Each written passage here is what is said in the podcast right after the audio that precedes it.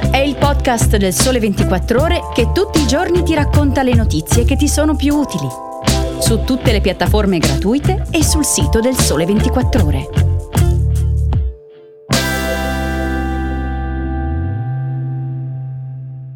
Buongiorno a tutti e benvenuti a una nuova puntata di Start. Io sono Angelica Migliorisi, oggi è giovedì 4 gennaio e parliamo dei più grandi fallimenti tecnologici del 2023 secondo il MIT, ma anche della fine del patto anti-inflazione, di come cambiano gli aiuti alle famiglie nel 2024 e infine di bollette e di quando scattano le nuove penali in caso di recesso anticipato.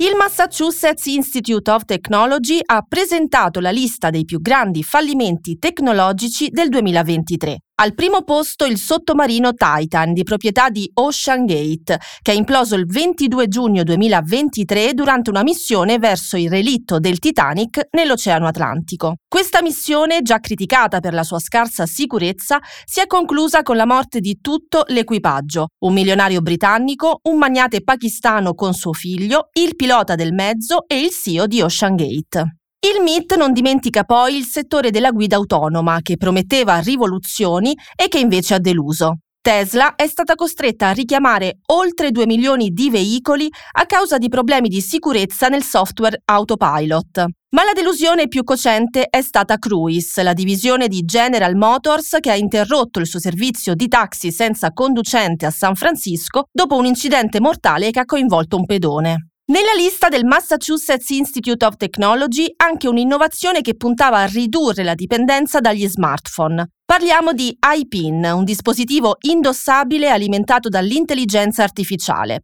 Ma il suo costo elevato, parliamo di 699 dollari più un abbonamento mensile di 24 e i problemi di usabilità ne hanno limitato l'adozione come alternativa ai cellulari moderni. Continuiamo la classifica con la promessa non mantenuta di un superconduttore a temperatura ambiente che avrebbe dovuto rivoluzionare batterie e computer quantistici. Il suo nome è LK99 ed è stato creato da un team di ricercatori sudcoreani. Tuttavia, molte repliche del superconduttore non hanno confermato i risultati, sollevando quindi dubbi sulla validità della scoperta originale. E se siete curiosi di conoscere gli altri grandi fallimenti tecnologici del 2023, vi invito ad andare sul sito del Sole 24 ore dove potete trovare la lista completa elaborata dal MIT.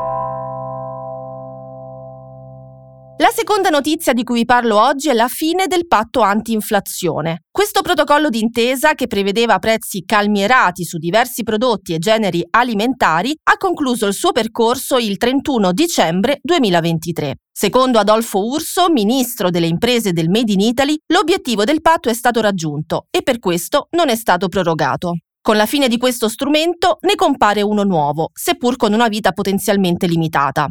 La manovra 2024 infatti ha confermato il bonus per le bollette di luce e gas, destinato alle famiglie con un ISEE non superiore a 15.000 euro, ma solo per il primo trimestre dell'anno. Questo contributo sarà erogato secondo le stesse modalità già previste nei mesi di ottobre, novembre e dicembre 2023.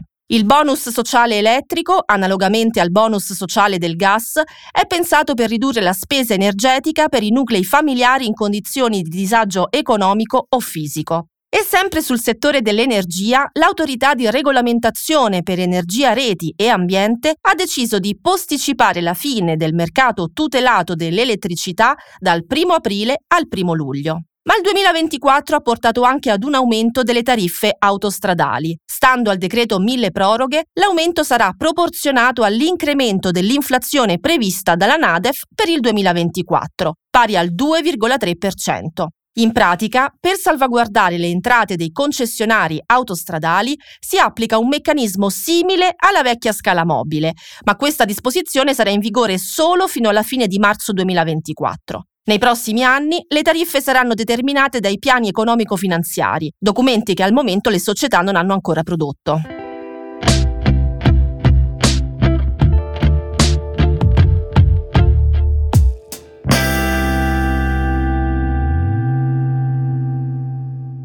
Concludiamo la puntata di oggi restando sul tema bollette. Dal 1 gennaio scatta la penale per il recesso anticipato, che impone un costo extra ai clienti domestici e alle imprese private che desiderano cambiare fornitore prima della scadenza del contratto. Questa facoltà di applicare oneri per il recesso anticipato sarà limitata ai contratti a durata determinata, solitamente di 12 o 24 mesi, e a prezzo fisso. Tuttavia, queste penali potrebbero estendersi anche ai contratti a tempo indeterminato che presentano un prezzo fisso per un periodo limitato. Le nuove regole sono state definite da una delibera dell'autorità di regolamentazione per energia, reti e ambiente datata 6 giugno 2023. Questa nuova misura rappresenta una sfida per i consumatori, soprattutto in un momento molto delicato. Si sta infatti passando dal mercato tutelato a quello libero, con la fine delle tutele fissata al 10 gennaio per il gas e al 1 luglio per l'elettricità.